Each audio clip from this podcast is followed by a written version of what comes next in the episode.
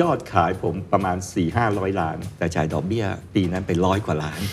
รวมหนี้รวมดอกเบี้ย รวมไปรวมมา 1,800กว่าล้าน ยังไงก็ไม่รอด รู้สึกยังไงครับ คราวนี้ยังคิดบวกได้อยู่ไหม ก็คือล้มละลายอะตอนนั้นก็ อืม ทรัพย์สินขายยังไงก็ไม่ต่อใช้หนี่ ซื้อคอนโด ซื้อบ้านพักต่างอากาศ ซื้อเมมเบอร์สนามกอล์ฟหลังจาก 40 ก็โดนยึดคืนหมดเลย ส่วนตัวโดนยึดคืนหมดเลยก็ไม่เอาละ เวลาเราเจอวิกฤตเนี่ยเราตั้งสติยังไง ผมคิดว่าทุกวิกฤตนะคิดให้ดีๆ มันมักจะมีโอกาสเสมอ เรื่องที่สองเนี่ยล้มแล้วอย่ากลัวลุกขึ้นมา เพราะทุกครั้งที่คุณลุกขึ้นมาเนี่ยคุณจะเข้มแข็งขึ้น คุณจะแข็งแรงขึ้นเสมอ This is the Standard Podcast. Eye opening for your ears. The secret sauce. สวัสดีครับ ผมเคนนักครินทร์และนี่คือ The Secret Sauce Podcast The Secret Sauce ตอนนี้ได้รับการสนับสนุนโดย Thai Pack What's your secret? รายการ The Secret Sauce ปกติแล้วก็จะสัมภาษณ์ผู้บริหารเจ้าของกิจการนะครับ ซึ่งพยายามจะถอดบทเรียนมาให้กับทุกท่านเนี่ยได้เรียนรู้แล้วก็เอาไปปรับใช้นะครับ วันนี้ซอสลับแห่งความสำเร็จผมภูมิใจนำเสนอมาก ๆ เพราะว่าเป็นบุคคลที่ผ่านร้อน ผ่านหนาว ผ่านวิกฤต ซ้ำแล้วซ้ำเล่า เคยติดหนี้ตั้งแต่ยุคที่เริ่มต้นทำธุรกิจ 13 ล้านบาท อันนั้นคือย้อนกลับไปหลายสิบปีที่แล้ว ช่วงต้มยำกุ้งครับ ติดหนี้ 1,800 ล้านบาท เกิดความรู้สึกเครียด เกิดความรู้สึกที่ไม่มีทางออกคำถามก็คือเขาผ่านช่วงเวลาแบบนั้นมาได้อย่างไร จนมาถึงยุคปัจจุบันที่เขาบอกว่า ชีวิตของเขาคนนี้กำลังเริ่มต้นที่อายุ 66 ปีครับ ผมกำลังจะพูดคุยกับคุณเอี่ยม วีรชัยมั่นสินทรกรรมการผู้จัดการใหญ่บริษัท อุตสาหกรรมไทยบรรจุภัณฑ์จำกัดมหาชน หรือว่าไทยแพคนะครับทำธุรกิจเกี่ยวกับเรื่องกล่องกระดาษ บรรจุภัณฑ์กล่องลูกฟูก ที่ทุกธุรกิจครับ ไม่ว่าคุณจะทำเล็กทำใหญ่คุณก็ต้องใช้บรรจุภัณฑ์ถูกไหมครับ สิ่งที่จะพูดคุยในวันนี้เป็นบทเรียนท่านในแง่ของจิตใจครับ ผมว่าตอนนี้เป็นกำลังใจที่ดีกับหลายๆท่านมาก ๆ เพราะว่าคุณเอี่ยมเนี่ยเป็นคนที่มองโลกในแง่บวก เป็นคนที่คิด worst case scenario ตลอด แล้วก็เป็นคนที่พยายามจะหาทางออก เวลาที่เจอปัญหาอย่างที่ผมกล่าวไปแล้ว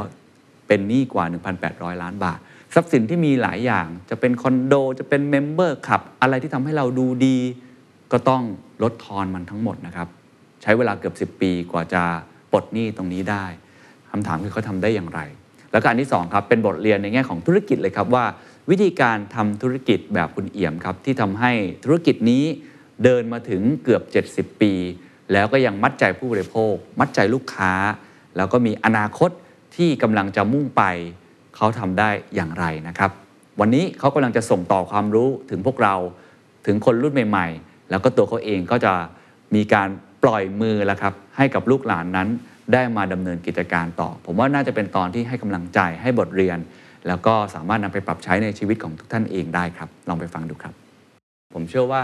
คุณผู้ฟังหลายคนเนี่ยเวลาที่เราพูดกันเรื่องธุรกิจเนี่ยอาจจะไม่ค่อยรู้ว่าผู้ประกอบการเวลาเขามีการเริ่มต้นทำธุรกิจตั้งแต่อดีตจนมาถึงปัจจุบันเนี่ยเขาฝ่าฟันอะไรมาบ้าง เรียกได้ว่าไทม์ไลน์เนี่ยบางครั้งเนี่ยเวลาผมคุยกับหลายคนมันอาจจะไม่ได้ยาวมาก แต่วันนี้คุณเอี่ยมเนี่ยไทม์ไลน์เกือบ 70 ปีถูกไหมครับแล้วก็เป็นคนที่แบบรับช่วงต่อจากคุณพ่อทำธุรกิจ เกี่ยวกับเรื่องของกล่องกระดาษเรื่องของบรรจุภัณฑ์ แล้วก็ผ่านวิกฤตหลายวิกฤตจนมาถึงปัจจุบันที่ผู้ได้ว่าประสบความสำเร็จจะส่งต่อแล้วในตอนนี้ฉะนั้นบทเรียนเส้นทางตรงเนี้ยผมคิดว่าน่าสนใจมาก ๆ ว่า มันมีอะไรระหว่างทางและน่าจะเป็นประโยชน์กับผู้ประกอบการ เบื้องต้นถามก่อนครับ ตอนที่เอ่อคุณเอี่ยมต้องรับช่วงต่อจากคุณพ่อตอนนั้นทำอะไรอยู่ได้ข่าวว่าเรียนต่ออยู่ต่างประเทศ สภาพแวดล้อมมันเป็นยังไงครับ ถ้าเอาสั้นๆเนี่ยเอ่อเกิดมาก็เห็นลงกล่องแล้ว ครับ เอ่อเป็นร้านทำกล่อง ครับ ไม่ได้คิดอะไร อืม ก็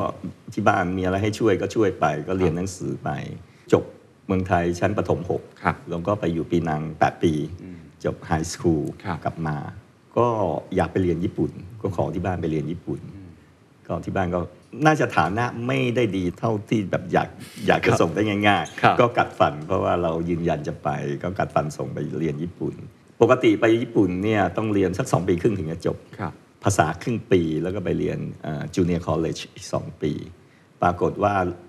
เรียนจูเนียร์คอลเลจได้ปีเดียว ที่บ้านส่งจดหมายมา บอกว่าเออกลับมาได้แล้วไม่มีปัญญาส่ง แล้ว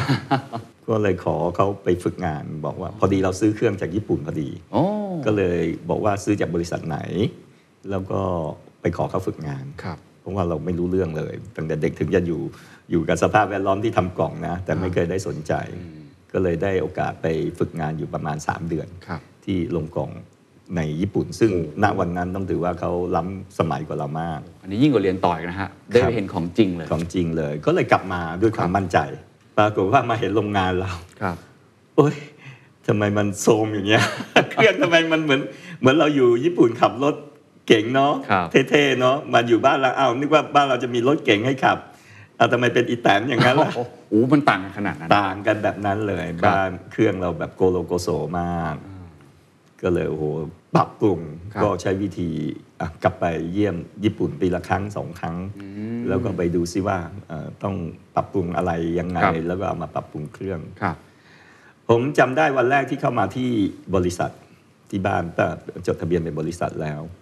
ยอดขายเดือนละ8 0 0 0 0 0 บาท ปีหนึ่งไม่ถึง 10 ล้าน ก็ปรับปรุงไปปรับปรุงมาช่วงนั้นก็ดีมากเลยครับ 4 5 ปี ผมก็มียอดขาย 2 3 0 0 ล้าน โอ้ ประมาณ 5 ปี จากปีละ ด้ ไม่ ถึง ถึง 10 ล้านสนะอง ฮะ ไม่ถึง 10 ล้าน ก็เพิ่มมาแบบ exponential ขึ้นมากระฉูดเลย ครับ จากเครื่องที่แบบเก่าๆผลิตได้จนผลิต 24 ชั่วโมงอะต้องเพิ่มเครื่องใหม่ จากไปรถอีแตนเมื่อกี้ อ่า เปลี่ยนกลายเป็นรถเก๋ง24 ชั่วโมง ก็โตมาก โตเร็วมาก คุณเหนียมทำอะไรครับทำยังไงให้มันเกิดการเปลี่ยนแปลง คือสมัยก่อนเทคโนโลยีมันมันยังน้อยมาก ครับ ผมก็ไปญี่ปุ่นก็ไปเรียนรู้ แล้วก็นำมาปรับปรุง ก็ไปถึงก็ไปเยี่ยมเพื่อนเก่าๆ ที่อยู่ในโรงงาน ไปเยี่ยมพี่ซื้อของขวัญไปให้ ครับ แล้วก็เอากล้องไปอันหนึ่งแล้วก็ถ่ายรูปแชะแชะแชะแชะแชะตรงส่วนไหนเขาเป็นยังไงเหมือนเหมือนรถอ่ะไอ้ยล้อเขาดุมล้อเป็นยังไงพวงมาลัยเขาเป็นยังไง ครับ แล้วก็ถ่ายแล้วก็เอามาปรับปรุง ครูพักรักจ อ่ะกูก็ไปปรับปรุ ำ ง ซึ่งเขาก็ไม่รู้ใช่ไหมว่าเราทำอย่างนั้น เขาก็ไม่ว่าหรอกครับ ก็เราเป็นคนฝึกงานเขาเขา ครั ก็ บ เอ็นดูเขาก็ไม่ว่าอะไรเพ แล้ว ราะว่ามัน การ ไม่ เรียน ใช่ รู้แบบนั้นมันสอนเราเยอะไหมครับ ถ่ายรูปหรือเข้าไปดูแล้วเอามาปรับ ก็สมัยก่อนมันเป็นแมคานิกเนอะเครื่องมันก็ไม่ได้มีอิเล็กทรอนิกส์เราก็ไปดูว่าเออวิธีเขาปรับปรุงตรงส่วนนี้ตรงส่วนนั้นทำยังไงเราก็เอามาปรับปรุง อืม เออมันก็ทำให้เครื่องเรา efficiency ดีขึ้น ครับ ผลิตได้มากขึ้น ครับ ของเสียน้อยลง อ่า อืมมันก็ทำให้เออก็ดี ครับ เอา ซึ่ง ส่วนหนึ่ง นอกจากตัว ก็โจทย์นะ ตัวการปรับเรื่องของกำลังการผลิตเครื่องจักรแล้ว ในแง่ของตลาด การทำขายของเนี่ยลูกค้าเนี่ยเราเราเปลี่ยนด้วยไหมครับ โอ้สมัยนั้นขายกล่องก็ไม่มีอะไรมาก ผมคนเดียว ตอนนั้นมาช่วยคนเดียวทำสามหน้าที่หลักของบริษัทเลย ครับ หน้าที่ที่หนึ่งก็คือผู้จัดการโรงงาน ครับ ซึ่งต้องดูแลการผลิตซ่อมเครื่อง โอ้โห ประมาณนี้ ซ่อมเองนะเลยครับาต้องต้องดูเอง หน้าที่ที่สองก็คือเซลล์หิ้วกระเป๋าไปขายของ แล้วฮะอ๋อ ก็หิ้วกระเป๋าไปขายของเอง ครับ เลยไอ้หน้าที่ที่สามคือการเงิน อ๋อทำการกันด้วยฮะ ต้องดูแลการเงิน เพราะว่าการเงินสำคัญ ครับ ไม่มีเงินวันบริษัทไม่ได้ ก็เป็นที่มาที่บอกเป็นหนี้แล้วก็ปรับโครงสร้างหนี้ครับ โอ้ ก็ดูแล ทำสามหน้า การงิ ที่เลย ด้ว อันนี้ เป็น เหมือน นับ เป็นทั้ง CMO เป็นทั้ง COO CFO CFO ทำหมดเลย สมัยก่อนไม่มีชื่อแบบนี้นะครับ งั้นผมถามทีละเรื่องเอาเรื่องของเวลาเดินเข้าไปหาลูกค้าก่อนทำยังไงให้เราสามารถที่จะมัดใจลูกค้าแล้วเขาก็สนใจที่จะซื้อของของเรามากขึ้น สมัยก่อนก็ไม่มีไม่มีหลักการอะไรนะ ครับ ก็เดินไปหาลูกค้าแล้วก็ขอตัวอย่างแล้วก็ทำราคา แต่เนื่องจากว่าเราเป็นเจ้าของเอง ครับ ถามว่าตอนนั้นมีเซลล์ไหมก็มีมีเซลล์อยู่4ี่ห้าคน อืม แต่ว่าเซลล์ก็ยังไงก็สู้สู้เจ้าของไม่ได้ เจ้าของเข้าใจกว่า เข้าใจกว่าวิธีการพรีเซนต์วิธีวิธีการตัดสินใจ ครับ วิธีการคิดราคาแล้วก็ อ่า คิดราคาเองได้ อืม นะครับถามว่ายุคนั้นไม่ยาก เพราะว่าคนทำกล่องไม่เยอะ คู่แข่งไม่เยอะ อ๋อ ลูกค้าก็จะเชื่อถือกัน ครับ ส่วนใหญ่แล้วที่เราจะตัดสินใจคือการให้เครดิตลูกค้า อ่า เพราะว่าขายกล่องเนี่ยอืมสมัยก่อนเขาขายกันเงินสด โอ้แตะกอนขายเงินสด เงิ เลย น แล้ว ส ก็ ดเงินสดก็คือจะซื้อเท่าไหร่ก็วางเงินมา ก็ผลิตเพราะผลิตแล้วเขาไม่รับคือใช้อย่างอื่นไม่ได้นะครับ เพราะ ครับ มันเป็นเทเลเมค เข้าใจเพราะฉะนั้นเราต้องรับเงินสดไม่งั้นเรา ม เสี่ยงเกินไป มัดจำอ่ะจะทำก็มัดจำเหมือนเราไปสั่งทำอะไรสักอย่างหนึ่ง ครับผม ก็มัดจำ อ่า มัดจำเสร็จส่งของก็จ่ายส่วนที่เหลือ ครับ เอ่อเราก็เริ่มใช้ระบบให้เครดิต โอ้ ให้เครดิตก็เออลูกค้ารายนี้ไปดู ครับ เพราะว่าเราจะไปดูเอง ดูเองเรามีโรงงานนะ มีคนทำจริงจังนะอ่ะให้ ครับ เครดิต 30 วันอะไรอย่างเงี้ยซึ่งมันก็เลยเป็นแต้มต่อ ก็ถือว่าใหม่ในตอนนั้น อ่าก็แต้มต่อนิดหนึ่ง ครับ ว่าอ่า แต่พอดูทั้งหมดทั้งสองมุมกำลังการผลิตกับวิ่งเข้าหาลูกค้าอันที่สามการเงินเนี่ยสำคัญ เพราะจะให้เครดิตได้ หรือไม่ได้จริงต้องกลับมาดูที่ตัวเลขของเรา พอเข้ามาดูตัวเลขแล้วตกใจเลยใช่ไหมเป็นไง คือครั้งแรกมาเจอวิกฤตเลย ก็คือที่บ้านเอ่อที่บริษัทเนี่ย ครับ เป็นหนี้อยู่ 8 ล้านแล้วเงินต้นไม่ได้ใช้ อุ้ย ไม่ได้คืน โอ้ แล้วก็มีดอกเบี้ยค้างชำระอีก 5 ล้าน ก็เลยไปคุยกับแบงค์ ครับ แบงค์ก็ให้โอกาสสมัยก่อนเขาไม่ใช่แบงค์นะ ไม่ใช่ธนาคารสมัยก่อนที่เรากู้เป็น trust ก็เรียก trust มันมียุคนั้นอยู่ด้ว ยุ ย ค นะ นั้นก็เรียก trust ยุคนี้อาจจะเด็กรุ่นใหม่ไม่รู้จักแล้วแหละ ครับ อ่าก็ไปกู้เงินจาก trust มาอ่าแปดล้านแล้วก็มีดอกเบี้ยห้าล้านก็ไปคุยกับเขาเขาก็ช่วยเขาก็เอาดอกเบี้ยอีกห้าล้านเนี่ยโปะเข้าไปกับแปดล้านเป็นเงินต้น แล้วก็เริ่มผ่อนใหม่ อืม ก็ เขา เรียก ก็ช่วย ถ้าสมัยนี้ก็เรียกว่าปรับโครงส ปรับ ร้า โครง งสร้างหนี้ ปรับโครงสร้างหนี้ ยืดหนี้ไปเพิ่มให้ ซึ่งสมัยก่อนไม่รู้เรียกอะไร ครับอุ๊ยแต่เขาก็เขาทำไมเขาถึงยินดีที่จะซัพพอร์ตเราช่วย ก็ เรา ก็คุยกับเขานะครับว่าเราเพิ่งจบญี่ปุ่นมาแล้วก็ตั้งใจทำ อ๋อ แล้วระหว่างที่เป็นหนี้ 2 ปีก็ก็ก็เห็นว่า เอ้ยเอ่อธุรกิจเราโตนะ ครับ เราก็มีโอกาสนะยังได้อยู่ ครับ อะไรอย่างเงี้ยเขาก็เออเห็น แล้วตอนนั้นเครียดไหมครับ พอรู้สึกว่าบ้าน เด็ก เป็น ๆก็ยังไม่เครียดมาก แต่มีเครียดเรื่องเดียว เพราะว่าเราไปเรียนญี่ปุ่นเนาะสมัยก่อนเรียนญี่ปุ่นถือว่าโอกาสนี้ไม่เยอะนะ แล้วเพื่อนๆที่เรียนญี่ปุ่นนี่ลูกคนรวยทั้งนั้นเลย อ๋อ กลับมามันขับรถสปอร์ตกันทุกคนเลย เครียดคือเรื่องสัง แล้ว คม เรา สังคมรอบข้าง เรากลับมายังไม่มีรถใช้เลย ต้องแบ่งรถใช้กับพี่ อย่างเงี้ยเออยืมเงินใช้ ก็รู้สึกน้อยใจ อ๋อ น้อยใจว่าเอาทำไมเพื่อนเรามันรวยๆทำไมเราไม่รวยเท่าเขา แต่ก็มี mindset อีกแบบหนึ่งก็คิดว่าเออก็ดีเนาะเรามาเจอวิกฤตตั้งแต่อายุขนาดนี้ เพราะว่ามีเพื่อนอีกคนหนึ่งที่เรียนญี่ปุ่นกลับมา ก็เป็นสภาพคล้ายๆกัน ก็เลยปลอบกันเองว่า เอ้ย อย่าไปคิดมากเลย เราอะโชคดี โชคดีไอ้เพื่อนอีกอีกอีกกลุ่มหนึ่งที่ก็กลุ่มเดียวกันแหละ แต่เขาบ้านเขารวย อ๋อ บอกเราโชคดีที่เราเจอวิกฤตก่อน มันโชค เพราะ ดี ว่า ยังไงครับ น่าสนใจมาก เอาเราเจอตั้งแต่อายุน้อย เราผ่านตรงนี้ไปได้เราจะเข้มแข็งกว่าเขา ซึ่งจริงไหมครับ พอคุณเอี่ยมมองย้อนกลับไปเนี่ย การเจอวิกฤตตั้งแต่ตอนที่เรายัง จริงมาก ๆ เลยครับ ครับ จริงมาก ๆ เลย ผมว่าโชคดี มาถึงวันนี้ก็ยังคิดว่าโชคดีที่วันนั้นเจอเสียก่อน อืมเพราะฉะ แต่ นั้น ไม่ได้หมายความว่าเจอครั้งนั้นแล้วจะสำเร็จตลอดนะ ครับ มันจะมีอีกครั้งหนึ่งที่แบบ หนักกว่าใช่ไหม หนักกว่ามันก็จะเป็นอีกข้อเสียอันหนึ่ง ครับ เพราะหลังจากเจอวิกฤตนั้นแล้วผ่านมา แล้วธุรกิจเจริญเติบโตเร็ว อืม โอ้โหตอนนี้ใจใหญ่ ใจใหญ่เพราะจากปีละไม่ถึง 10 ล้านเป็น 200 300 ล้าน สา ละ มร้อยสามร้อยล้านแล้ว ใจใหญ่ขึ้น อ่าน่าจะก่อนปี 40สักสามสี่ปี ก็กู้เงิน US มา 20 ล้านเหรียญ โอ้ สมัยนั้น 20 ล้านเหรียญมันเท่ากับ 25 บาทก็คือ ครับ ประมาณ 500 ล้านบาท อืมก็ ส ส มั มั ย ย ก่ ก่ อ อน นการลง เขา ทุนใหญ่นะ เขานิยมมากคือเขาเรียก BIBF อ่าครับครับ BIBF เพราะว่าเมืองไทยดอกเบี้ยตอนนั้นประมาณ ครับ 14-15%ถ้ากู้กู้กู้จากในไทย กู้จากต่างประเทศจริงๆอ่ะมัน 7% ครับ แต่ว่าแบงก์ก็ชาร์จหัวคิวไปสัก 3-4%ก็จะประมาณสัก 10 หรือ 11 ครับ ซึ่งก็ยังถูกกว่า 14 15 ครับ 16นะครับก็อืมก็ดอกเบี้ยถูกกว่า คนทุกคนก็ทำฮะผม ทำ ไป กัน อ่าน เย ป อะ ระวัติศาสตร์คุยกับคนมายุคนั้นนี่กู้มาแล้วมาปล่อยกู้ต่อด้วยซ้ำ อา อะไร อัน ที่ นั้นเราไม่ได้ทำเรามาลง ทุน สร้างโรงงานที่ปราจีน ตอนนั้นโรงงานผมณณวันนั้นก็ถือว่าแบบ state of the art ของประเทศไทยอ่ะ โอ้เหรอฮะ ก็ทันสมัยมาก ซึ่งตอนนั้นคู่แข่งก็ยังไม่ค่อยทันสมัย โรงงานผม ครับ นี่500 ล้านถือว่าล ยุ ง ค ทุ นั้นถือว่าเยอะมาก ถือว่าเยอะมาก ตอนนั้นความฝันคืออะไรทำไมถึงลงทุนใหญ่ขนาดนั้น ธุรกิจมันเจริญเติบโต ตอนนั้นก็เริ่มวงเล็บจดทะเบียนเป็นมหาชน เตรียมพร้อม เตรียมจะ IPO ครับ ทำไฟลิ่งไปแล้วตอนนั้นทำไฟลิ่ง โอ้ย แล้วด้วยทำ filing เสร็จแล้ว เตรียม ด้วย ไฟ ละ ลิ่งแล้วด้วย อีกนิดเดียวเองนะฮะ จะใกล้ approve แล้ว ครับ อืมไฟลิงก์น่าจะใกล้จบแล้ว ครับผม ปรากฏว่าเอ่อรัฐบาลประกาศลดค่าเงินบาท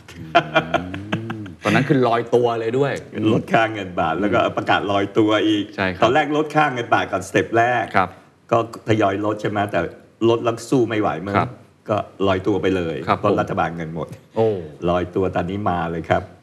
จาก 25 นี่ ผมเนี่ยในใจตั้งไว้ว่าถ้า 32 เนี่ยบวกไปอีก 7 บาทยังสู้ไหว ครับ รอสักสี่ห้าเดือนหกแต่ปรากฏว่าไม่ทันละ มันสามสิบกว่ามันไปพีคสุดตอนน่าจะสักห้าสิบหก ครับ เกินเท่า โห ก็ก็ไม่ไหวไม่มีปัญญาจ่ายดอกเบี้ยแล้ว ครับ วิธีแก้ตอนนั้นผมขั้นแรกเลยคือบอกมีตอนนั้นมีผู้จัดการการเงิน เพราะจะ IPO นะ มีผู้จัดการการเงินก็บอกหยุดแบงก์เถอะ และเอาเงินอ่ะเพราะว่ายอดขายผมประมาณ 4 5 0 0 ล้าน แต่จ่ายดอกเบี้ยปีนั้นไปร้อยกว่าล้าน ยังไงก็ไม่รอด อืมอืมอืม ผมก็เลยบอกผู้จัดการฝ่ายการเงินบอก เราต้องหยุดจ่ายแบงค์ ครับ แล้วเอาเงินเนี่ยมารันธุรกิจ อืม คุยกับแบงค์เลยว่าเราขอไม่จ่ายทุกแบงค์เลย อืม แต่ขอเอาเงินก้อนเนี้ยมารันธุรกิจ ครับ ซึ่งก็มันก็มีมีนะแบงก์ก็โวยวายบ้าง อ๋อแน่นอนนะฮะ ฮะก็โวยวายแต่เราก็ก็ฝืน แล้วต่อรองกับแบงค์ยังไงครับ ก็ตอนนั้นก็ไม่ต่อรองก็คือหยุดจ่าย โอ้ ก็เป็นแบดเดบ โอ้ แบดเดบก็รันธุรกิจแบงก์ก็ฟ้อง ทีนี้มีแบงก์เมนแบงก์ของเรา ตอนนั้นไม่ขอเอ่ยชื่อแล้วกันนะครับเมนแบงก์ก็เราก็เข้าไปพูดคุยกับเขา ครับ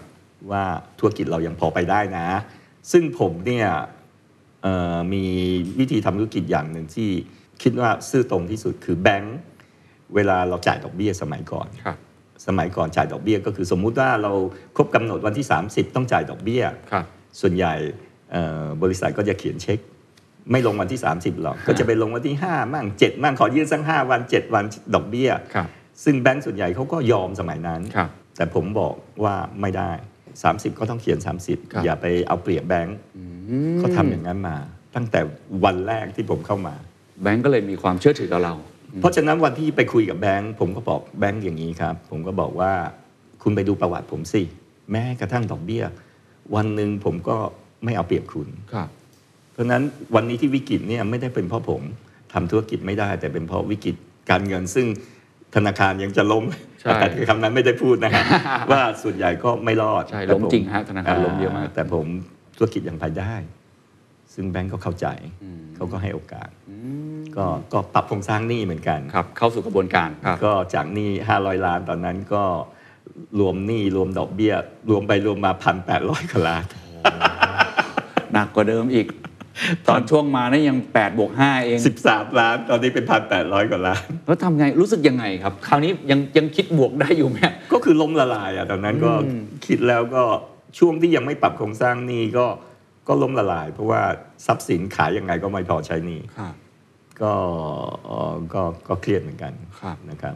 ยุคนั้นผมอ่านข่าวแล้วผมไม่ทันนะผมเด็กมาก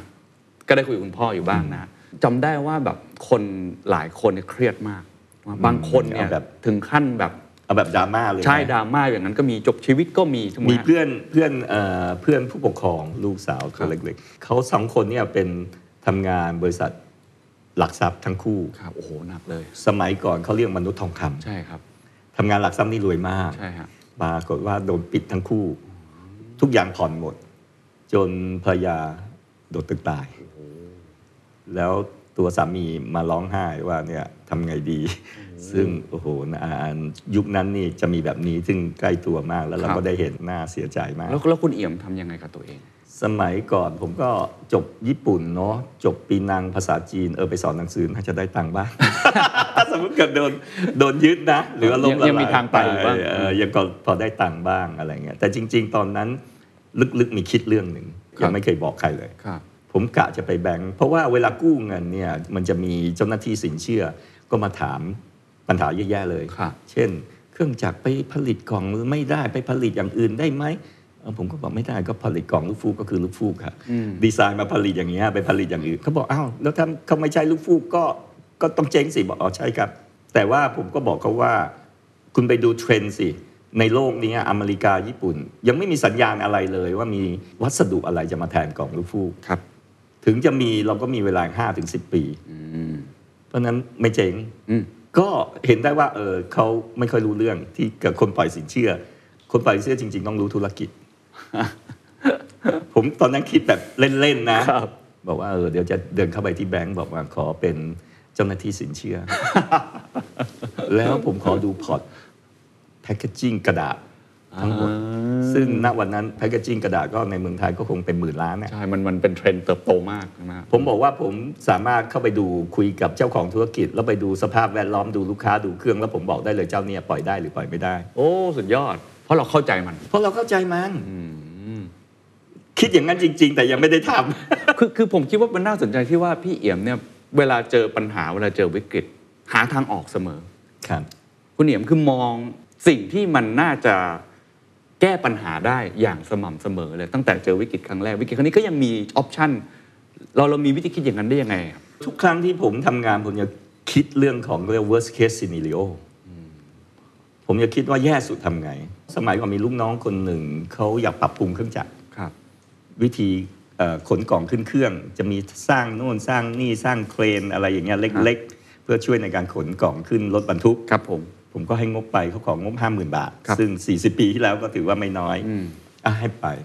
ให้ไปปรากฏว่าให้ไปแล้วสามเดือน เอ๊ะ ลืมไปละมันเงียบไป ก็ไปเรียกเขามาคุยอีกที ปรากฏว่าเขาบอกเออพอดีทำแล้วพลาด แล้วงบหมด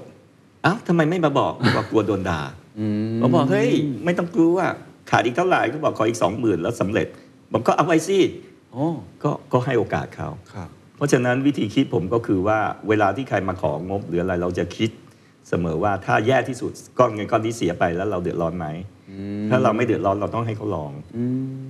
ธุรกิจถึงได้มีโอกาสได้ปรับปรุง แล้วมีลูกน้องคอยช่วย ครับ คิดและปรับปรุงเพราะเราให้โอกาสเขา ให้โอกาสแล้วก็คำนวณความเสี่ยงไว้เลย อ่า ว่าถ้าเรา ความเสี่ยง ถึงจะสูญเงินไปมันกระทบ แย่ เร ที่สุด มกน้อย แล้วเรากระทบไหมถ้าไม่ถึงกับฟ้าถล่มดินทลายเราก็ต้องก็ก็ลอง ครับ คุณนิยมให้ให้บทเรียนกับพวกเราได้ไหมครับ ผมคิดว่านักธุรกิจรุ่นใหม่ๆอาอาจจะรุ่นผมก็ได้หลังต้มยำกุ้งมาเนี่ยบางครั้งเราอาจจะไม่เคยเจอวิกฤตหนักๆพอเจอโควิดตกใจมากโอ้โห ตอนนั้นนี่คือแบบสติไม่อยู่กับตัวเหมือนกันนะครับ มีวิธีการอย่างไรที่เวลาเราเจอวิกฤตเนี่ยเราตั้งสติยังไง คุณนิยมทำยังไงครับ ผมคิดว่าทุกวิกฤตนะ มันคิดให้ดีๆ มันมักจะมีโอกาสเสมอ อันนี้เรื่องที่หนึ่ง ครับ เรื่องที่สองเนี่ยล้มแล้วอย่ากลัวลุกขึ้นมา เพราะทุกครั้งที่คุณลุกขึ้นมาเนี่ย คุณจะเข้มแข็งขึ้น คุณจะแข็งแรงขึ้นเสมออผมคิดอย่างนั้น เพราะฉะนั้นบางคนเนี่ยพอล้มสักครั้งหรือสองครั้ง แล้วท้อแล้วแล้วเราไม่สู้ ผมก็จะให้กำลังใจเขา ครับ ก็ก็ก็จะบอกเขา ซึ่งที่ผ่านมาผมไม่ได้รับนะ ให้กำลังใจตัวเอง คือคือคิดเองให้ตัวเองเพราะไม่มีใครมาให้กำลังใจเรา แต่สำหรับบางคนก็อาจจะอาจจะขาดตรงนี้ล้มแล้วอย่ากลัว ลุกขึ้นมาใหม่สู้กับมัน อืม เพราะเราไอ้ล้มคือธุรกิจล้มไม่ใช่ตัวเราป่วยล้ม เรายังมีแรงใช่ไหมฮะถ้าเป็นโรคล้มที่ช่วยไม่ได้ แต่ธุรกิจล้มเนี่ยลุกขึ้นมา ยังไงก็ไม่ตาย ก็สู้ใหม่ลองใหม่ แล้วทุกครั้งเราจะเข้มแข็งขึ้นแข็งแรงขึ้น ครับ ในระหว่างทางก็ไม่ได้ว่าทำอะไรไม่ผิดพลาดนะ มันก็จะมีเอ่อพลาดเล็กพลาดน้อยอยู่ตลอดเวลา แล้วเราก็ขึ้นมาใหม่ก็ทำใหม่ปรับปรุงใหม่ มันก็จะดีขึ้นเรื่อยๆครับ โอ้ชอบมากครับ ธุรกิจล้มไม่ได้หมายความว่าคนจะล้มไปด้วย ใช่ครับ แล้วทุกครั้งที่ลุกขึ้นมาก็จะแข็งแกร่งขึ้น แข็งแรงขึ้นครับ สรุปแล้วช่วงนั้นผ่านมาได้ยังไงครับพันแปดร้อยกว่าล้าน ก็ใช้หนี่มาสิบกว่าปี โอ้ สิบกว่าปี กัดฟันใช้หนี่มาสิบกว่าปี เพราะว่าเมื่อเทียบกับคนอื่นเพื่อนๆที่สมัยที่ทำธุรกิจเท่าเราตอนนี้เขาไปหมื่นล้านแล้ว แต่เราก็ไม่ได้เสียใจ เราก็คิดว่าเราผ่านมาตรงนี้ได้ เราก็ก็โอเคก็ภู ครั มิ บ ใจ เพราะว่าเราตั้งใจใช้หนี้ ครับ เราไม่ได้ตั้งใจที่จะไปเบี้ยวหนี้เอ่อธนาคาร แล้วตลอด 10 ปีนี่มันวิถีชีวิตเปลี่ยนไหมครับ ต้องขายบ้านขายรถ จากที่เคยมีชีวิตดีๆ ต้องเปลี่ยนมากแค่ไหน แล้วมันมันกัดฟัน 10ปี ไหน ไม่ได้ ไม่อยากเล่าเอง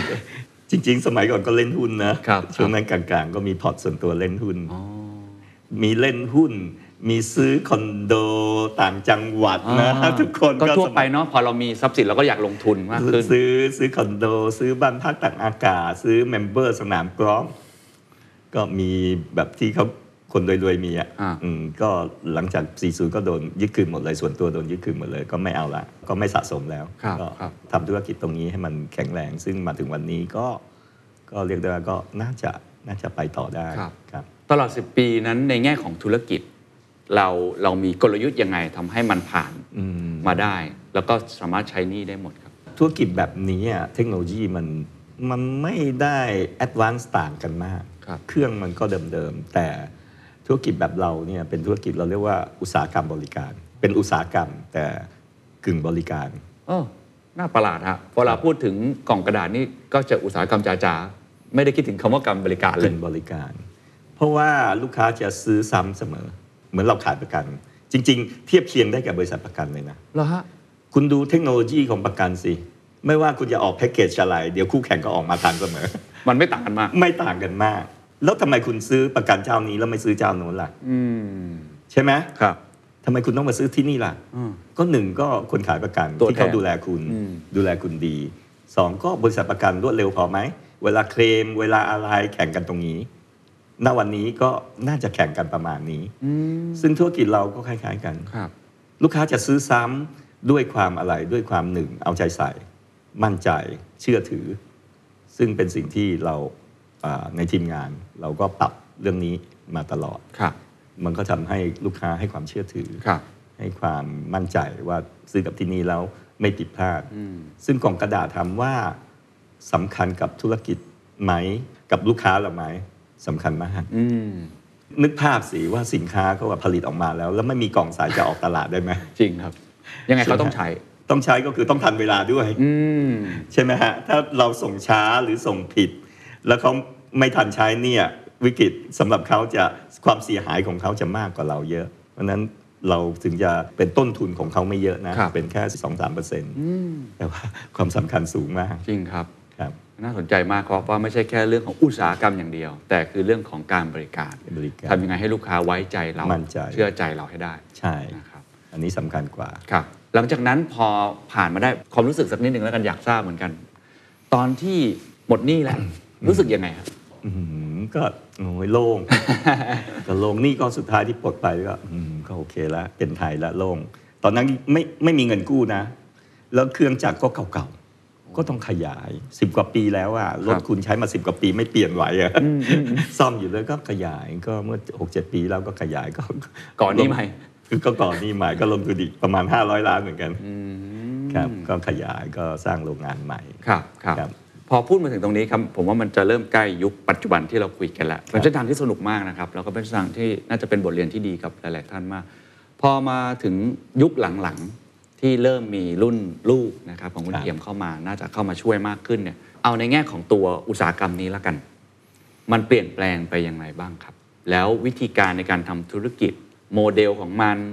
เทคโนโลยีของมันลูกค้าเปลี่ยนไป เพราะว่าในยุคนี้โอ้โหคู่แข่งก็มากมายใช่ไหมครับ แล้วก็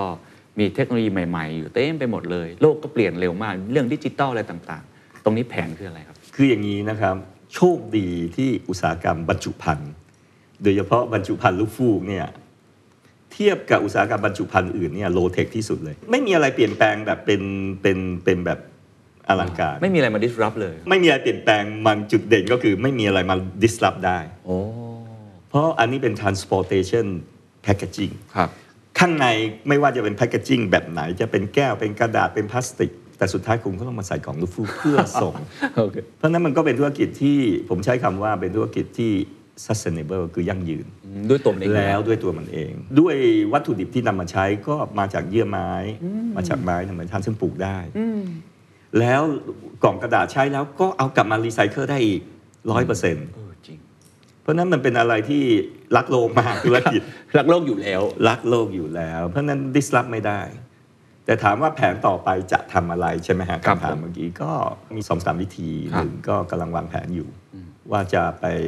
ทางตั้งนะ เราเรียกว่าทาง vertically กับ horizontally อ่าครับมีแนวตั้งกับแนวนอน แนวตั้งแนวนอนแนวตั้งก็คือขึ้นไปทำวัตถุดิบ ไปสู่ต้นน้ำเลย ไปสู่ต้นน้ำสร้างโรงงานกระดาษก่อน สร้างโรงงานกระดาษ แล้วก็ทำโรงงานเยื่ออ อ่า หลังจากนั้นก็ไปปลูกป่ามันยังมีอีกสามสเต็ปที่ต้องเดิน ครับผม อันนี้ก็เป็นทางหนึ่ง อันนี้ก็เป็นทางหนึ่ง อีกทางหนึ่งก็เป็น diversify นะก็ทางนอน ครับ ก็อาจจะไปทำแพ c เกจิ้ง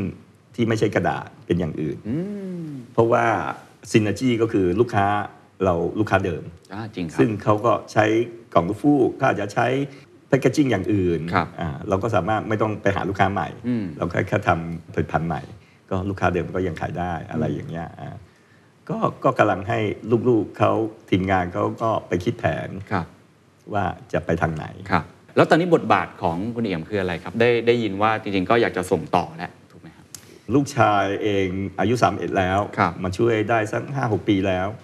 วันแรกถามเขาเลย อยาก ทำไหม ลูกอยากทำไหมเพราะกลัวมากกลัวแบบบังคับลูกมาท อ๋อ ำเออแต่ปรากฏว่าลูกก็ตั้งใจก็อยากท อืม ำอ่าทำได้สี่ห้าปีก็ตั้งใจ ก็คิดว่าถ้าอย่างนั้นก็โอเค ครับ เพราะว่าระหว่างที่ลูกเรียนรู้ ผมก็มีลูกน้องรุ่นเก่าๆที่มาอยู่กันมา 20 กว่าปี ก็เป็นพี่เลี้ยงให้ อืม มีทีมงานเป็นพี่เลี้ยงให้ ครับ สิ่งที่อยากจะบอกที่สุดกับลูกที่จะขึ้นมาเป็นผู้บริหาร ก็มันมีอาถรรพ์นะ อ่า คนจีนเขามีอาถรรพ์ ครับ เขาบอกธุรกิจจะอยู่ไม่รอดเกิน 3 ชั่วอายุคน อาถรรพ์รุ่นที่สาม อาถ รรพ์รุ่นที่ 3 ผมก็บอกลูก มันมีอาถรรพ์แบบนี้นะ เอาอยู่ไหมเอ่อวันนั้นเขาก็เขาก็ขำๆก็บอกอ่ะเขาจะพยายามปลดล็อกอาถรรพ์นี้ให้ได้ อ่ะท้าทาย ถอนคำสาปนี้ ถ้าถอนถอนคำอาถรรพ์นี้ให้ได้อะไรอย่างเขาจะพิสูจน์ก็ก็โอเคมันก็เป็นเรื่องดีครับ กลัวไหมครับหรือมีทำไมถึงมีความกล้าที่จะเอาธุรกิจนี้ที่เราทำมาตลอดทั้งชีวิตเนี่ยให้กับลูกที่อายุน่าจะ 30 ต้นๆมาลันครับ ก็ต้องให้เขาลองครับ ครับ ลองผิดดีกว่าลองถูก นะครับ เพราะถ้าเขาทำถูกตลอดเนี่ยเขาจะไม่รู้ว่าผิดเป็นยังไง เพราะฉะนั้นบางเรื่องที่ไม่ใช่ใหญ่มาก ก็ให้เขาตัดสินใจเอง ให้เขาลองตัดสินใจ ครับ แล้วผิดแล้วเขาจะได้เกิดการเรียนรู้ มีอะไรที่รู้สึกอยากจะถ่ายทอดมากที่สุดครับในแง่ของความรู้การเป็นผู้ประกอบการให้กับให้กับรุ่นลูก หรือว่าอาจจะเป็นมืออาชีพคนอื่นที่จะมาทำหน้าที่แทนเราตรงนี้ ผมเรียนอย่างนี้นะครับ ธุรกิจแน่นอนน่ะก็หวังกำไร ครับ แต่ผมคิดว่าในขณะเดียวกัน ธุรกิจต้องมีเอติก จริยธรรมอืม ในจริยธรรมก็คือหนึ่งความซื่อสัตย์ซื่อตรงต่อใคร ครับ เรื่องที่หนึ่งเลยต่อลูกค้า ครับ เราทำกล่องส่งลูกค้าเนี่ยคือบางทีเทเลเมกนะบางทีคนจีนเขาเรียกว่าแอบลดสเปคหน่อยแอบอะไรหน่อย แต่บริษัทผมไม่ทำเด็ดขาดไม่ไม่ให้ทำถ้าจำเป็นจะต้องลดสเปคลดต้นทุนบอกลูกค้า ว่าราคาคุณไม่ไหวนะ เราต้องลดอย่างนี้นะ คุณรับได้ไหม ครับ อันนี้เรื่องที่หนึ่งซื่อสัตย์ต่อลูกค้า เรื่องที่สองดูแลพนักงาน อ่า ให้มันเหมือนพี่น้องเพราะว่าเขาช่วยงานเรามา ครับ เขาทำให้เรามีรายได้ ครับ ก็ต้องดูแลเขา ครับ ก็มีหลาย ๆ คนที่อยู่กับเราจนเกษียณ แต่เราก็จ้างเขามาเป็นที่ปรึกษาต่อ โอ้ ก็เราก็เห็นว่าเขายัง 60 ก็ยังทำงานได้อยู่ แต่สำหรับคนที่เขาทุ่มเทกับบริษัทเนาะ ครับ เราต้องดูแลเขา ครับ รวยก็อยากได้แต่ต้องรวยแล้วมีความซื่อตรงด้วย อันนี้คิดว่านักธุรกิจที่ดีควรจะเป็นแบบนี้ ครับโอ้ดีมากเลยครับ มันฟังดูง่ายๆ เรียบง่าย แต่จริงๆมันเป็นหัวใจ ครับ ของการทำธุรกิจให้ยั่งยืนเลยนะครับ ครับ ทราบมาว่าปัจจุบันนี้คุณเอี่ยมก็อ่าอยากจะทำเรื่องของหลักสูตร หรือว่าการถ่ายทอดความรู้ในแง่ของทำธุรกิจผู้ประกอบการใช่ไหมครับ ตรงนี้เป็นความตั้งใจหรือยังไง คืออย่างนี้ฮะ ถ้าให้ผมมาสอนทำกล่องเหมือนก็คงคนเรียนไม่กี่คนหร อก พอดี 5-6 ปีที่แล้วได้ไปช่วยงานที่สภาอุตสาหกรรม ครับผม แล้วก็ได้รับมอบหมายให้ดูแลสถาบันความร่วมมือไทยจีนเนาะก็พอดีจบปีนังไง อ๋อ ภาษาจีนก็เลยเข้ม พูดจี แข็ง นได้ ได้ ครับ เออก็เลยเป็นประธานสถาบันความร่วมมือไทยจีน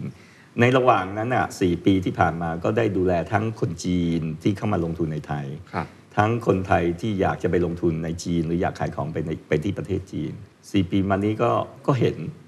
เห็นเห็นถึงจุดแข็งจุดอ่อน ครับ แล้วก็โควิดทุกอย่างก็นิ่งไปหมดเลย ก็เลยมาคิดว่างานที่เรามอบไปแล้วให้ให้ลูกทำมัน daily operation เราก็ดูแลน้อยลง ครับผม เวลาก็เหลือเยอะขึ้น ก็เลยคิดว่าเออเอาตรงส่วนเนี้ยมาช่วยคนที่เขาลำบากไหมเพราะว่าโควิดนี่เห็นเลยแบบธุรกิจกลางๆ เล็ก ๆ นี่เอ่อก็เรียกว่าระเนระนาด ใช่ ไหมล่ะ ครับใช่ครับ ใช่ไหมแล้วเราก็เห็นว่าเมืองจีนน่าจะเป็นยังเป็นโอกาสอยู่ อืม แล้วคนที่รู้จักเมืองจีนในคนไทยนี่น้อยมาก จริงครับ เพราะปริมาณคนจีนในประเทศไทยเยอะที่สุดในโลกนะ แต่คนจีนในไทยนี่คือผู้ภาษาจีนได้น้อยที่สุดในโลกเหมือนกันนะ จริงครับ คุณพ่อผมพูดได้ผมก็พูดไม่ได้ละ ใช่ เพราะฉะนั้นผมก็เห็นว่าเวลาไปเมืองจีนแล้วเสียเปรียบ เสียเปรียบ อ๋อ ในอาเซียนเราน่าจะเสียเปรียบ แล้วก็ไม่รู้จริง แล้วก็ไปทำแล้วส่วนใหญ่ก็จะเกิดความเสียหาย ครับผม เราก็มาเออทำหลักสูตรนี้เพื่อสอนคนให้โอกาสเขา แล้วให้เขาเตรียมตัวให้พร้อม อืม ก่อนที่จะไป ครับ ไม่งั้นไปทะเลอะทะล่าก็เสียหายเสียตังค์ ครับ ก็เลยเป็นที่มาของโครงการนี้เริ่มต้นให้ความรู้เรื่องนี้ ครับสรุปแล้วคนที่อยากจะไปทำธุรกิจที่ประเทศจีน อยากจะไปลงทุน หรืออยากจะหาโอกาสใหม่ๆเนี่ยอะไรคือเคล็ดลับครับ ที่จะทำให้เขาสามารถที่จะดำเนินได้อย่างประสบความสำเร็จ รู้เขารู้เราลบร้อยครั้งชนะร้อยครั้งอันนี้เรียนภาษาจีนมานี่สำนวนจีนเลย ยังใช้ได้อยู่นะ ใช้ได้อยู่ เพราะฉะนั้นก่อนไปต้องรู้จักเขาก่อน ครับ ว่าอย่าคิดเอง ส่วนใหญ่คนไทยจะคิดเองว่าสินค้าฉันขายดีนะ ในเมืองไทยดีมากเลยคนชอบมากเลย อืม นั่นไม่ได้หมายความว่าคนจีนเขาจะชอบเหมือนกัน อืม ก็ต้องไปดูดูทุกองค์ประกอบ ครับ ทั้งสินค้าที่เป็นที่นิยมของจีนหรือเปล่า คู่แข่งขันเยอะไหม อืม แล้วก็เอ่อไปดูว่าจีนไม่ใช่คุณขายทั้งประเทศนะ คนเหนือคนใต้ตะวันออกอีสานของจีนนี่ ไม่เหมือนวัฒธกันรรมรสนิยมไม่เหมือนกัน จริงครับ ก็ต้องไปดูว่าสินค้าคุณเหมาะกับกลุ่มคนกลุ่มไหนของ เอ่อในประเทศจีน ครับ อันนี้ต้องต้อง ทำ รู้ก่อน ต้องทำการรีเสิร์ช ก่อน อืมทั้งทุกมุม ารบ้านน ต้องไปลง ใช่ พื้นที่คุยกับคนอะไรทุกอย่าง ใช่ครับ ต้องทำการบ้านก่อน แล้วก็ regulation ก็คือว่าข้อกฎหมายของจีนมีอะไรที่ทำได้ทำไม่ได้ จีนก็มีกฎหมายที่ค่อนข้างจะเข้มงวดเหมือนกัน ครับผม ต้องเรียนรู้ตรงนี้เหมือนกัน ครับผม เพราะฉะนั้นมันก็มีหลายแง่หลายมุมที่จะต้องรู้ก่อนไป อืม อันเนี้ยหลักสูตรเราก็จะให้แง่มุมต่างๆ ให้ข้อคิดต่างๆ ให้เขาไปเตรียมตัวก่อน ครับ ที่จะไป ครับหาข้อมูลเสร็จแล้วสมมุติได้มาเรียนกับคุณเอี่ยมเรียบร้อยทุกอย่างจะเริ่มไปลงมือทำจริงแล้ว มันก็มีมีโอกาสนะครับก็เราก็มีช่องทางหลาย ๆ ช่องที่สมัยที่ผมเป็นเอ่อประธานสถาบันอยู่ ครับ ก็ได้มีคอนเน t ชันกับหน่วยงานราชการของจีนมั่ง หน่วยงานเอ่อเกี่ยวกับทางด้านพาณิชย์ของจีน อ๋อครับ หรือทั้งหน่วยงานในไทย ซึ่ง ครับ ก็มีการร่วมมือกัน เขาเชื่อมเชื่อมต่ ก็ อให้ สา ได้ มารถที่จะประสานเชื่อมอะไรอย่างเงี้ยได้ หรือหาหาพาร์ทเนอร์ ครั ที่ บ จีน เพราะว่าพาร์ทเนอร์จีนก็เรียนตามตรงก็มีทั้งดีและไม่ดี อ่า เลือกถูกหรือเลือกไม่ถูก แล้วก็พอสามารถที่จะพอที่จะให้ช่วยสกรีนได้ในระดับหนึ่ง ครับ ว่าพาร์ทเนอร์กลุ่มนี้น่าจะพอเชื่อถือได้ ครับ อะไรอย่างเงี้ยเป็นต้นครับ เหมือนคุณเอี่ยมเป็นสะพานให้ในหลาย ๆ มุม ใช้คำว่าเป็นเกตเวย์อะไรอย่างเงี้ยเออเป็นสะพานก็ได้ ครับ เหมือน ค กั รั น บถ้าถ้าอย่างนั้นถามเพิ่มครับว่าในยุคปัจจุบันเราก็เห็นคนจีนก็มาเที่ยวเมืองไทยเยอะเอาแม้ว่าช่วงนี้จะมีซีโร่โควิดเนาะก็เราก็ลุ้นกันว่าปีหน้าจะกลับมามากน้อยแค่ไหนนะครับ จีนก็มีการเปลี่ยนแปลงพัฒนาหลายมุมมองมาก เทคโนโลยี พฤติกรรมคน รวมทั้งตัว regulation ที่โหผมว่าตั้งแต่สีจิ้นผิงต่ออายุสมัยเนี่ยก็มีการปรับเปลี่ยนอะไรหลายอย่างที่เราเห็นทิศทาง ครับ มีคำแนะนำอะไรบ้างฮะในยุคปัจจุบันจีนจะเปลี่ยนไปยังไง หรือจริงๆหลักการเดิมยังใช้ได้อยู่เขายังโอเพนกับเราอยู่ จริง ๆเขาก็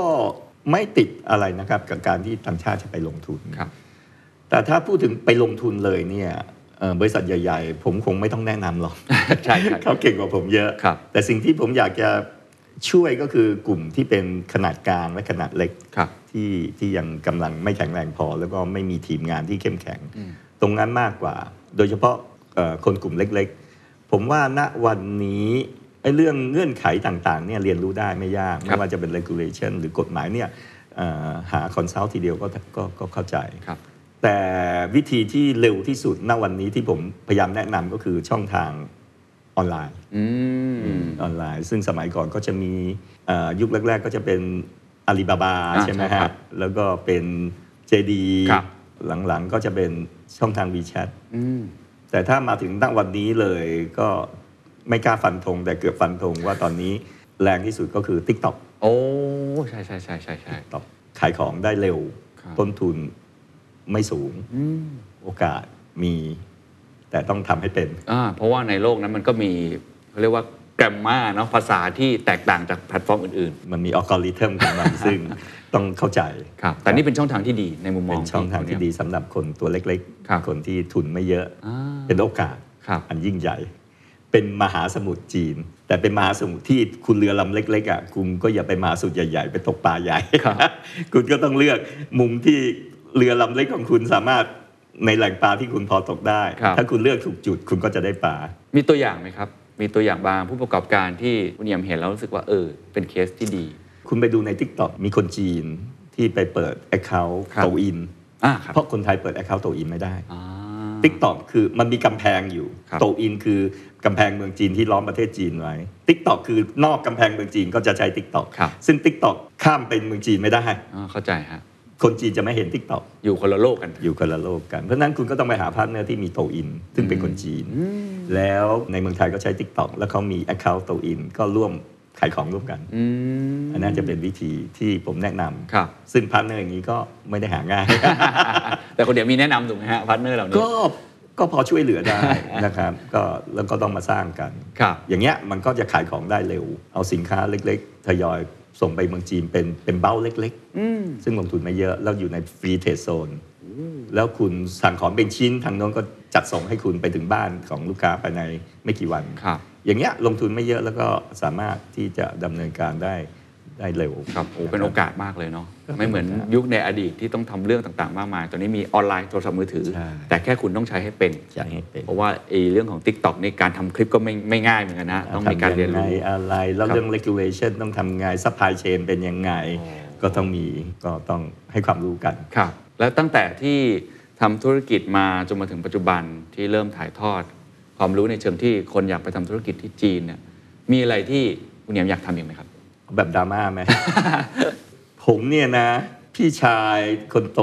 เสียชีวิตประมาณ 72 ครับ พี่สาวก็ คนโตก็เสียชีวิต 70 กว่า 70 เศษเศษๆ ครับ คุณแม่ก็เสียชีวิตตอน70 ผมเลยบอก เอ๊ะ ผมคงอยู่ได้อีก ไม่เกิน 72มั้ง โอ้ไม่หรอกครับ อันนี้คิดเอง ครับ ดเองปลอบใจตัวเองก็เลยบอกว่าน่าจะอีก 6 ปี แต่คุณเหนียมดูสุขภาพยังแข็งแรงมากอยู่นะ แต่ถ้าถ้าอยู่เกินก็เป็นโบนัส โอ้ เออ ถ้าอยู่ไม่เกินก็ถือว่าเราเท่าเราเท่าทุน เรากำไรแล้ว ครับ ก็ 6 ปีนี้ก็ก็ก็ทำธุรกิจก็ก็คงให้ลูกให้ direction เขานะให้ทิศทางเขาแล้วให้เขาเติบโตนะครับ ที่บ้านลูกก็โตหมดแล้วก็สบายใจ ส่วนที่เหลือก็คงเอาเวลามาอย่างเงี้ยทำอะไรเพื่อลูกคนอื่นบ้างสังคมคนอื่น มา แบ่ ส ง อน ปัน เขา แบ่งปันมากขึ้นทิ้งท้ายนิดนึงแล้วกันนะครับสำหรับคนที่ฝันอยากเป็นผู้ประกอบการพอฟังคุณเอี่ยมแล้ว ผมว่ามันก็มีกำลังใจเยอะมากวันนี้ขอบคุณมากๆนะว่าเป็นประสบการณ์จริง ล้มมาจริง ลุกมาจริง แล้วก็กำลังจะส่งต่อความรู้ดีๆให้กับทุกคนนะครับ มีอะไรอยากจะสื่อสารนักธุรกิจรุ่นใหม่ ๆ ที่กำลังเริ่มต้นก่อร่างสร้างตัวเอง เปรียบเทียบก็เหมือนกำลังค่อยๆ ก่อไอ้เจ้ากล่องกระดาษนี้ขึ้นมา แล้วก็อยากสร้างเป็นอาณาจักรอย่างที่อย่างที่คุณเอี่ยมทำได้ครับ ไอ้ไอ้คำว่าเทคนิคเนี่ยทุกคนเรียนรู้เทคนิคกันทั้งนั้นแหละนะฮะ ครับ แต่สุดท้ายอยู่ที่อยู่ที่ใจ ผมคิดว่าง่าย ๆ คือยังไงคุณต้องผ่านล้มลุกคลุกคลานมาทุกคน เพราะฉะนั้นล้มแล้วอย่าท้อล้มแล้วลุกขึ้นมา สู้มันอีก ล้มอีก อย่าท้อบางคนอาจจะล้มสองครั้งสามครั้งลุกขึ้นมาแล้วรอด บางคนอาจจะล้มห้าครั้งสิบครั้งก็ยังก็ยังต้องล้มก็ลุกขึ้นมา เหมือนนักมวยอะครับ เวลาชกอะแพ้สักสิบไฟต์มันก็ต้องมีไฟต์หนึ่งที่ชนะดังนั้นอย่าอย่าท้อครับ ก็คำเดียวเลย อย่าท้อล้มแล้วลุกขึ้นมาใหม่เถอะครับ ครับ สู้มัน เพราะเราไม่ได้ป่วยป่วยใจธุรกิจล้มไม่ใช่เราล้ม เราลุกได้ขึ้นมาได้ แล้วคุณทุกครั้งที่คุณลุกขึ้นมาใหม่ คุณอย่าเข้มเข้มแข็งแล้วก็แข็งแรงขึ้นเสมอ And that's the secret sauce. ถ้าคุณชื่นชอบ The Secret Sauce เอพิโซดนี้นะครับ ก็ฝากแชร์ให้กับเพื่อนๆ คุณต่อด้วยนะครับ และคุณยังสามารถติดตาม The Secret Sauce ได้ใน Spotify, SoundCloud, Apple Podcast, Podbean, YouTube และ Podcast Player ที่คุณใช้อยู่นะครับ และอย่าลืมติดตาม Facebook Fanpage The Secret Sauce เข้ามาติชมเข้ามาพูดคุยกับผมได้เลยนะครับ